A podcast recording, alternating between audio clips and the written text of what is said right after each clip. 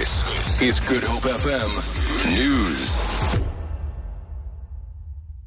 Die vereniging van Umkhonto weSizwe veterane sê dit sal onmoontlik wees om die ANC se nasionale verkiesingskonferensie te vervroeg. Die veterane het gereageer nadat die ANC jeugliga gevra het vir 'n vroeë konferensie om die party se slegte vertoning tydens die munisipale regeringsverkiesing te bespreek. Steun vir die regerende party het nasionaal met 8% afgeneem en drie sleutelmetros het in die slag gebly. Die veterane sê daar sal te min tyd wees vir die logistieke reëlings en stel voor dat die konferensiedatum by Desember 2017 bly.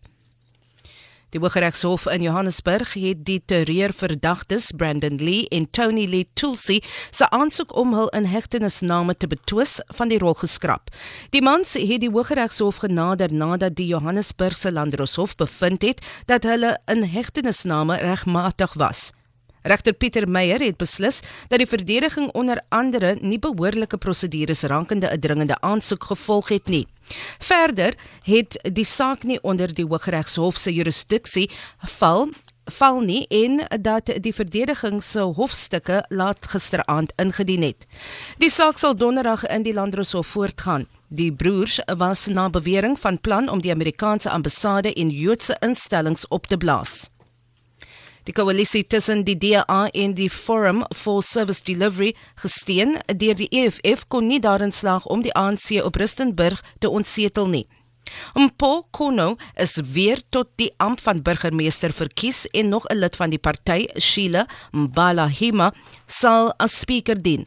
Kono het 46 stemme gekry teenoor sy teenstander van die Forum for Service Delivery, Rocky Malabani Metsing, se 43 stemme. In Olimpiese nuus nog twee van die vier Amerikaanse swemmers wat na bewering by die spele in Rio de Janeiro met 'n vuurwapen aangehou en beroof is, is terug in hulle geboorteland.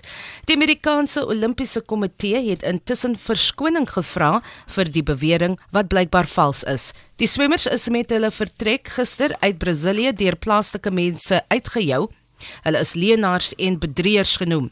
Een van die swemmers is nog in Brasilië en het ingestem om 11000 dollar aan 'n welsynorganisasie te skenk. Sy regsverteenwoordiger sê volgens 'n ooreenkoms sal hy nou sy paspoort terugkry en vertrek. Vir Good Hope FM nuus, ek's Vanya Kluter-Collison.